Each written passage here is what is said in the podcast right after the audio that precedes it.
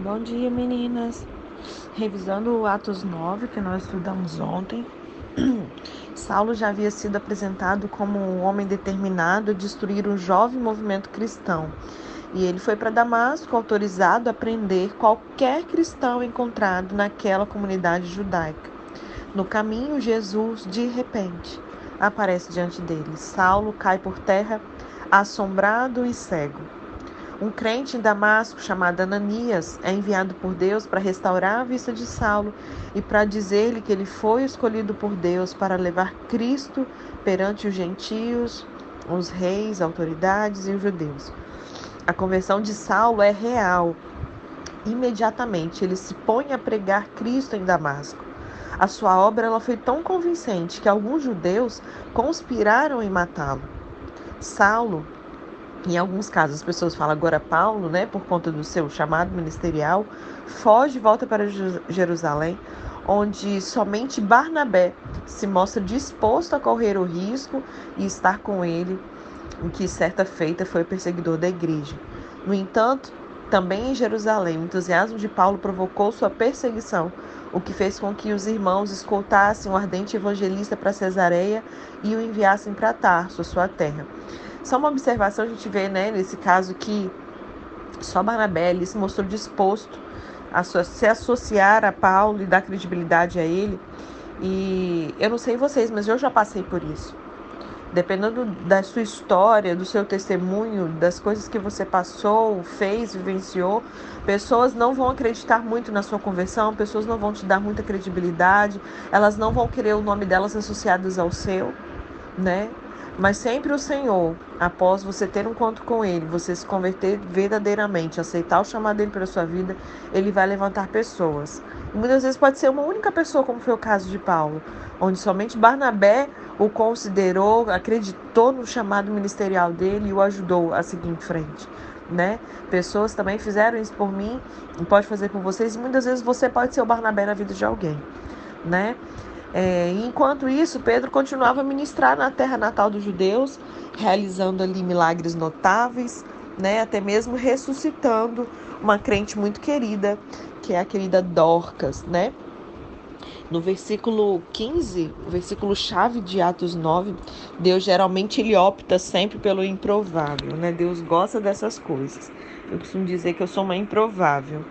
E a aplicação pessoal desse capítulo, a pessoa, ela, a pessoa menos provável de se converter, geralmente ela acaba se mostrando mais comprometida com o cristianismo. Eu super me identifico com isso. Né? Eu me considero de fato uma pessoa improvável, desacreditada por mim, por muitos por um tempo, mas depois da minha verdadeira conversão com o Senhor, eu me tornei uma pessoa verdadeiramente comprometida com o cristianismo, com Cristo, com Deus, né? A gente vê no verso 1 e 2 essa menção com relação às cartas, né, que Paulo pediu ali é, para ir às sinagogas de Damasco. No século I, as comunidades étnicas no Império Romano eram governadas por suas próprias leis nacionais. Assim, a comunidade judaica em Damasco, ela estava sob a autoridade do Conselho Dirigente de Jerusalém. As cartas de Saulo, que lhe foram otorgadas pela autoridade de Jerusalém, concedia a ele o direito de efetuar prisões na cidade síria. É, no verso 2, ele fala né, da Igreja do Caminho. O cristianismo primitivo ele era considerado uma seita do judaísmo. Os próprios cristãos se auto-intitulavam adeptos do caminho. A gente vê isso em Atos 19, no verso 9, no verso 23, a gente vê isso em Atos 22, em Atos 14, né?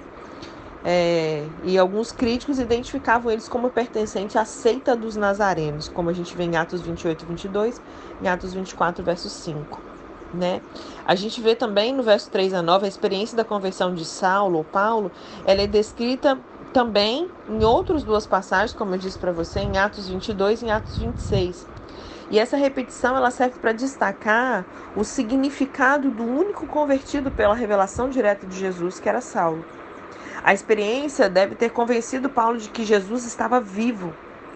Opor-se ao cristianismo era o mesmo que perseguir a Deus. Esse elo fundamental existe entre Jesus e os que são seus. Significa que atacar os crentes era o mesmo que atacar o próprio Jesus. todo o fundamento da crença de Paulo teria que passar por uma revisão radical. Dessa transformação resultou o entendimento do Antigo Testamento e o plano de Deus que redirecionou o movimento cristão e modelou para sempre a teologia da igreja. A gente vê tanto no verso 13 quanto no 17 chamando de santos os irmãos, né? Esses dois termos eram usados internamente na igreja para identificar os crentes. Então, santo é literalmente alguém santificado, separado. Ambos indicam a condição de crentes separados por Deus dos crentes verdadeiros que escolhiam viver uma vida santificada. Né? No Novo Testamento, irmão é usado no sentido de um crente companheiro, explicitando ali o relacionamento íntimo entre os santos, né? estabelecido pela comunhão de fé em Jesus e o relacionamento comum da família com Deus, o Pai. A gente vê no verso 15 e 16 falando do destino de Paulo. Esse versículo fundamental, ele resume a história da vida de Paulo, refletida mais tarde em Atos e nas 13, 13 cartas paulinas do Novo Testamento. Por meio de Paulo, a igreja se tornou basicamente gentia e não judaica, como era inicialmente. Né? No verso 23 e no 29, os judeus eles tomaram conselho entre si para o matar. Saulo, na qualidade de judeu, era um zeloso e acalorado perseguidor dos cristãos até então. E o mesmo entusiasmo que ele tinha nessa ocasião permaneceu após a sua conversão. Seu estilo de evangelista corajoso, sem cerimônia, acabou de suscitar de maneira consciente tamanha e intensa hostilidade nos seus oponentes, que estavam determinados a matá-lo. Isso pode muito bem explicar por que, os cristãos de Jerusalém é, é, tomaram-no para Cesareia e o enviaram para Tarso. Uma vez que Paulo se fora, segundo a narrativa de Lucas aqui, as igrejas tinham paz por toda a Judéia e também crescia em muito número, né?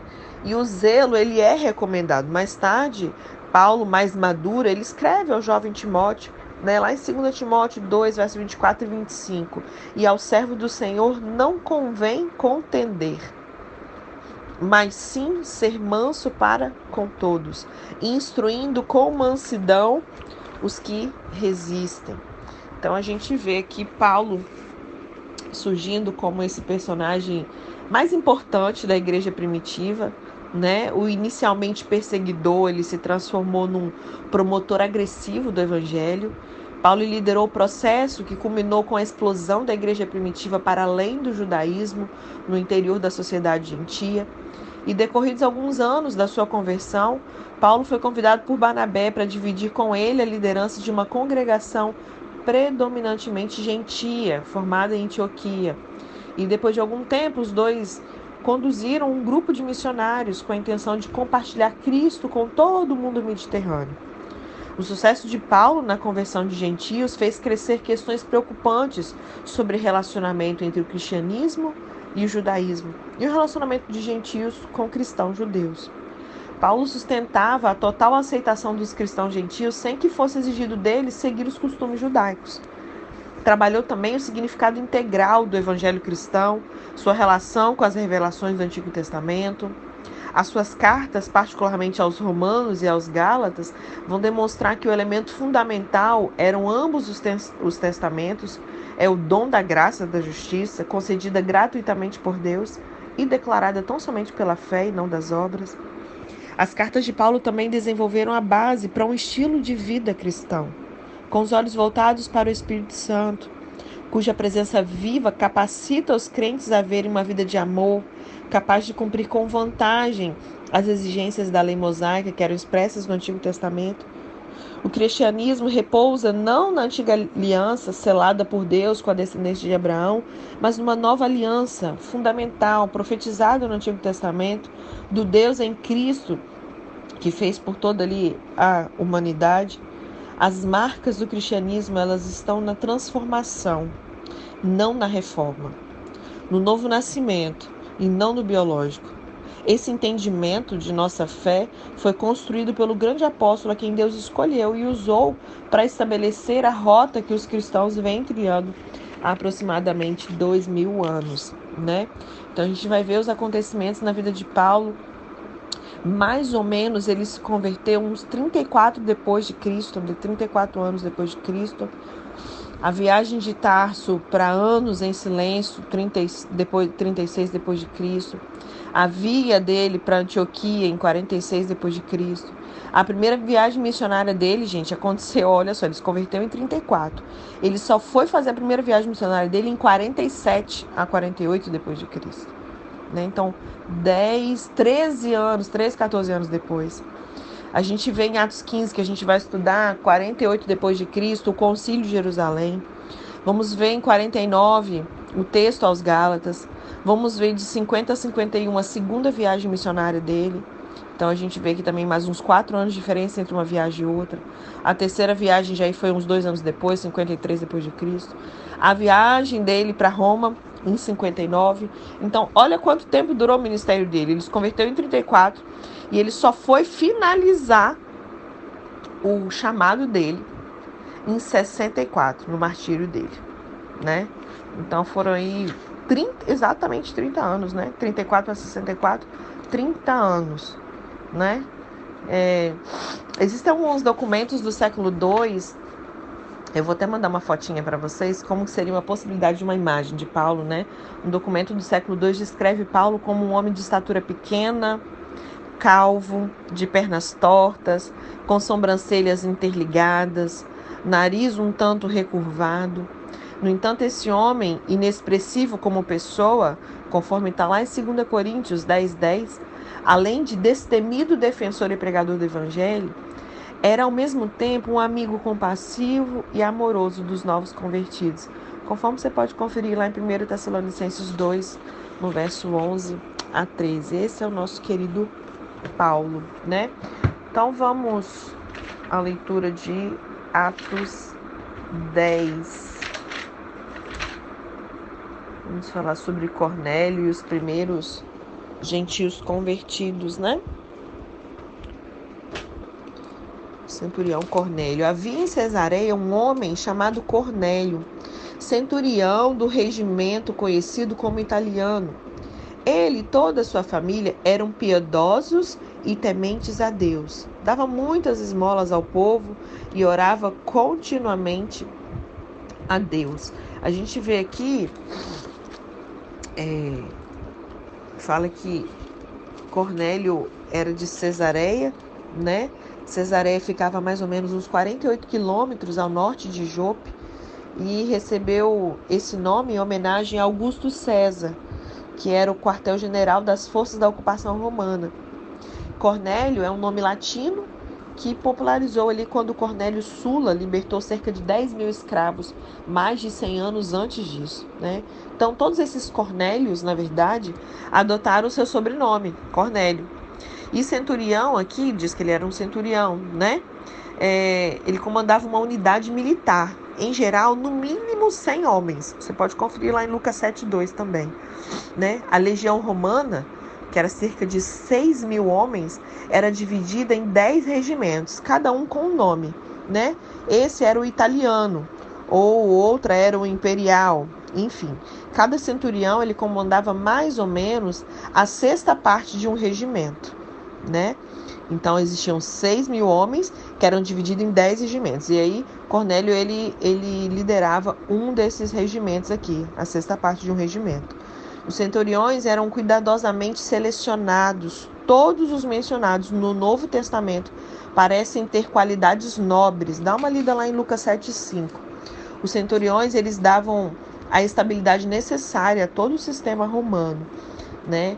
Ele menciona aqui também que ele eram, ele e toda sua família eram piedosos, né?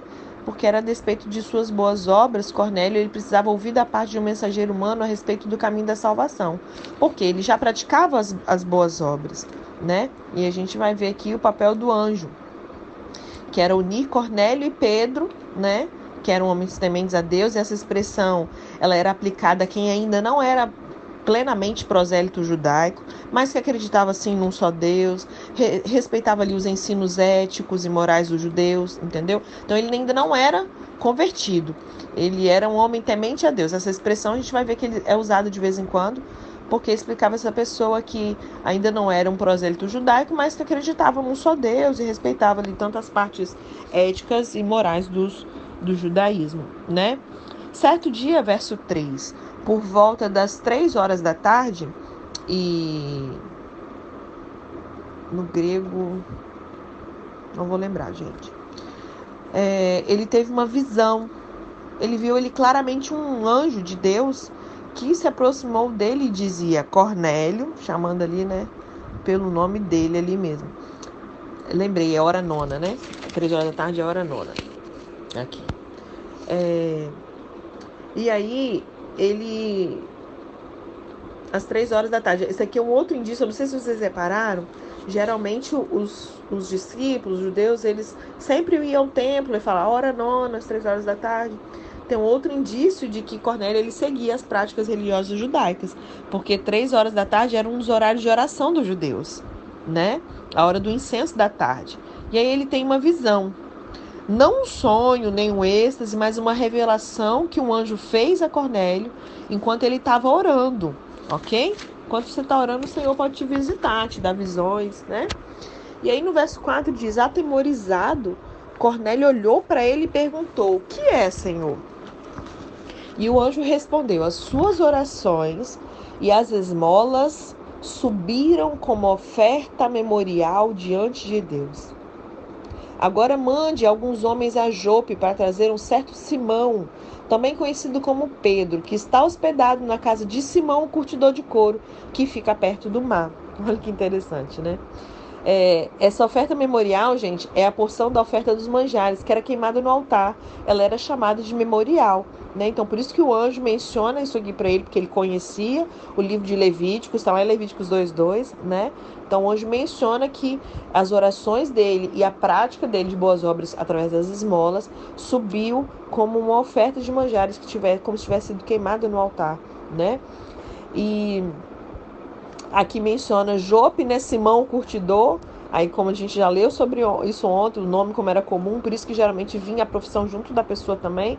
Então, existe Simão, também chamado, né, conhecido como Pedro, Simão Curtidor. Então, Simão Pedro estava na casa de Simão Curtidor, né?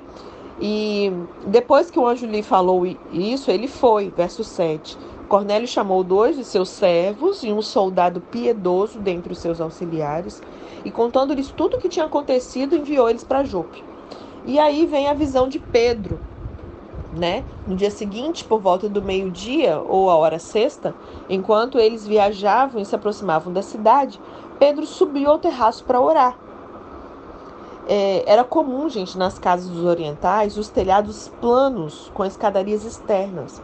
O terraço superior era usado como lugar apropriado para movimentos de privacidade, de descontração, de oração, tá? E aí, tendo fome, ele queria comer, tendo fome, queria comer, e enquanto a refeição estava sendo preparada, ele caiu em êxtase. Depois a gente vai estudar um pouco melhor disso, né? É, do que, seria, mas é mais ou menos um estado de mente que foi produzido por Deus. Não é uma visão. É, a pessoa não está sonhando, ela está acordada e ela, no estado de mente dela, produz. Deus ele produz é, uma imagem. E Deus utilizou isso para se comunicar com Pedro. Não era só uma imaginação, não era sonho. A percepção de Pedro foi aguçada pela receber a visão da parte de Deus. Eu acho que uma das partes mais difíceis de eu ensinar, eu, eu aprender também, quando eu aprendi no seminário, mas para ensinar também é sobre êxtase. É um pouco difícil da gente conseguir explicar isso em palavras, mas a gente vai chegar lá, né? E aí ele teve esse êxtase e ele viu o céu aberto e algo semelhante a um grande lençol que descia do céu até a terra, preso pelas quatro pontas, contendo toda espécie de quadrúpedes, incluindo ali, gente, animais limpos e impuros, de acordo com Levíticos 11, tá?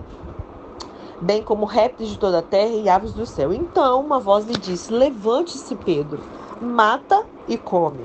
Mas Pedro respondeu: De modo nenhum, Senhor. jamais comer algo impuro ou imundo. Então, quando ele fala aqui, né, de modo nenhum, Senhor, as observâncias das leis do puro e do impuro estava tão profundamente arraigado em Pedro, gente, que ele se recusou a obedecer de imediato. Deus mandou ele comer, ele falou: "Não, de forma alguma". Por quê? Porque a lei proibia que qualquer coisa impura ou imunda fosse comida. E ali naquele lençol mostrava animais que teoricamente ele não poderia comer, né? Por isso esse, impu esse impulso dele aqui, né? E a voz, verso 15, falou pela segunda vez: Não chame impuro aquilo que Deus purificou.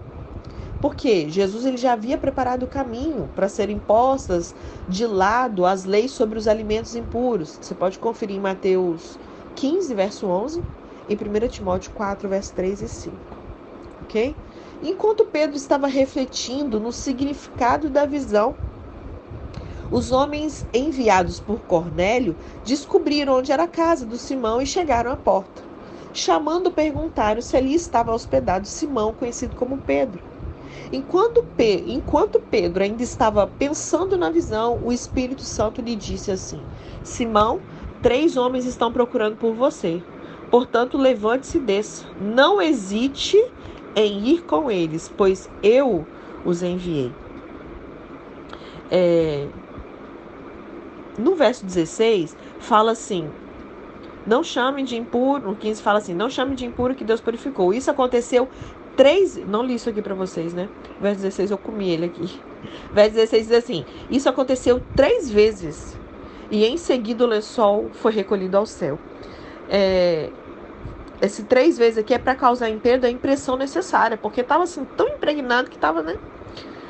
Já no verso 21, né, Pedro desceu e disse aos homens: Eu sou quem vocês estão procurando. Por que motivo vieram? E os homens responderam: Viemos da parte do centurião Cornélio. Ele é um homem justo, e mais uma vez vai falar o quê? Temente a Deus, respeitado por todo o povo judeu um santo anjo lhe disse que o chamasse à sua casa, para que ele ouça o que você tem a dizer. Que coisa linda, Jesus. E Pedro os convidou a entrar e os hospedou.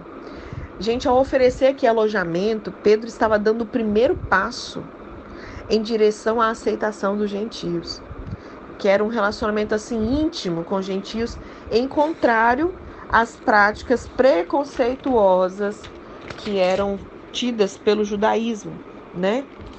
É, verso 23, a gente vai terminar amanhã, tá? Que é o Pedro já indo na casa de Cornélio. A gente para aqui, vou ler na versão a mensagem e, e a gente continua amanhã.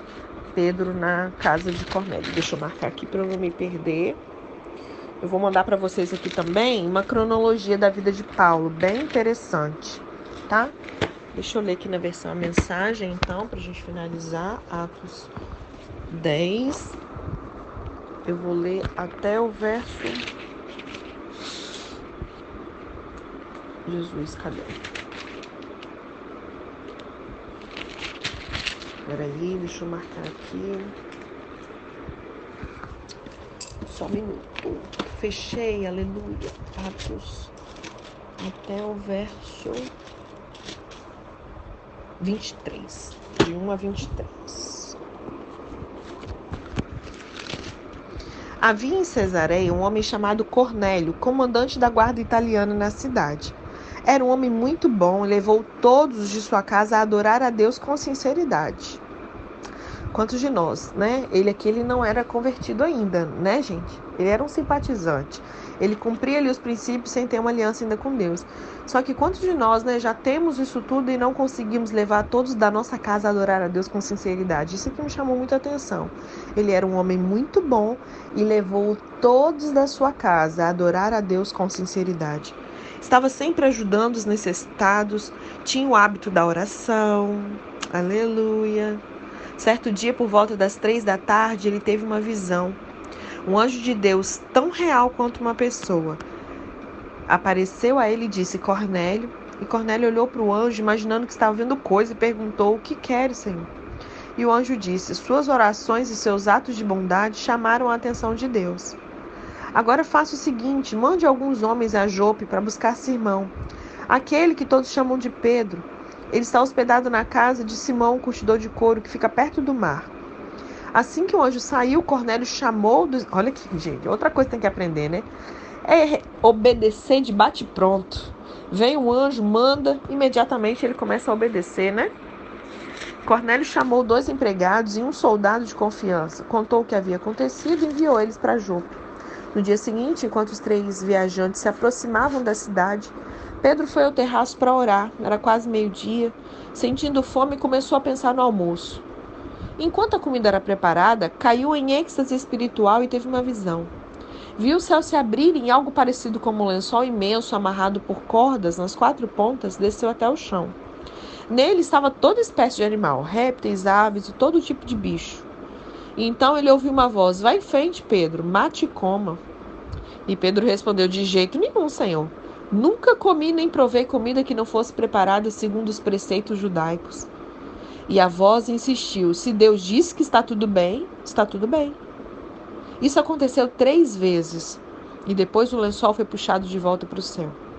Confuso, Pedro ainda tentava entender o significado da visão quando os homens enviados por Cornélio chegaram à porta da casa onde ele estava.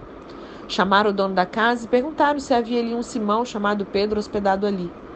Pedro, concentrado em seus pensamentos, não os ouviu, mas o Espírito lhe disse: Há três homens batendo a porta procurando por você. Desça e vá com eles. Não faça perguntas. Fui eu que os enviei. Pedro obedeceu e disse aos homens: Sou o homem que vocês estão procurando. O que, que aconteceu? E eles responderam: O capitão Cornélio, adorador do verdadeiro Deus, e bem conhecido por sua vida justa, pode perguntar a qualquer judeu dessa parte do país. Ele recebeu um anjo, recebeu de um anjo a ordem de mandar buscá-lo, para que ele ouça o que o Senhor tem a dizer. Mais uma vez a gente vê, lembra Felipe, gente, foi tirado lá do meio daquele, daquela cruzada evangelística para pregar para um único homem, o eunuco etíope ali, né? E aqui Deus faz a mesma coisa. Manda alguém buscar Pedro para vir pregar para um homem, para Cornélio né, um gentio. E Pedro pediu que eles entrassem e deixou eles ali à vontade. É, a gente vê aqui Cornélio, né, sendo um gentio piedoso, temente a Deus, teve a visão na qual um anjo de Deus falou ele ali, né, das orações dele, das esmolas que tinham sido recebidas por Deus. Cornélio obedece imediatamente, né? É, a gente vê aqui no final do capítulo 9, Pedro começando aqui seu ministério itinerante, né? É, e aí Pedro tem essa visão, né? Onde ele, Deus manda ele matar e comer os animais que eram conhecidos como impuros pela lei judaica, pela lei mosaica. E Pedro se recusando, ele ia comê-los e a voz do céu diz o quê? Algo que Deus purificou, não considere comum. Existia aqui, gente, uma dificuldade cultural e religiosa de Pedro. Nós vemos que Pedro ele se recusou a comer os animais considerados impuros pela lei, mesmo sabendo que estava desobedecendo a visão. Deus mandou e ele falou: não vou comer. Então a gente vê a resistência de Pedro de abandonar os costumes da lei. E agora a gente vai entender também por que, que Paulo falava tanto sobre isso nas cartas aos Gálatas, então, né? Ele fala muito sobre isso essa questão da graça, da lei, da aliança que estavam, e, consequentemente, a aceitação dos gentios na igreja. Não era só com relação à comida, né? Que era o real significado da visão. Quando Deus usou ali os animais, era de maneira figurativa. Por quê? Para eles, os gentios era como se fosse impuro. Não é judeu, não tem aliança com Deus. Então, era para trabalhar essa dificuldade cultural e religiosa de Pedro. Né? Jesus ele já havia ensinado isso para Pedro e para os demais discípulos que o que contaminava o homem era o que saía da boca. Lembra? Lá em Marcos 7, nós estudamos isso, verso 18 e 19. Assim também não entendeis? Não compreendeis que tudo que de fora entra no homem não pode contaminar? Porque não lhe entra no coração, mas no ventre, e sai pelo lugar escuso? E assim considerou ele puros todos os alimentos. Jesus já tinha ensinado para Pedro que todos os alimentos eram puros. No entanto, apesar dele ter ouvido os ensinamentos de Jesus enquanto andava com ele, a gente vê Pedro aqui enderrando nessa ocasião de Atos 10. Assim também como um episódio registrado por Paulo lá na carta aos Gálatas.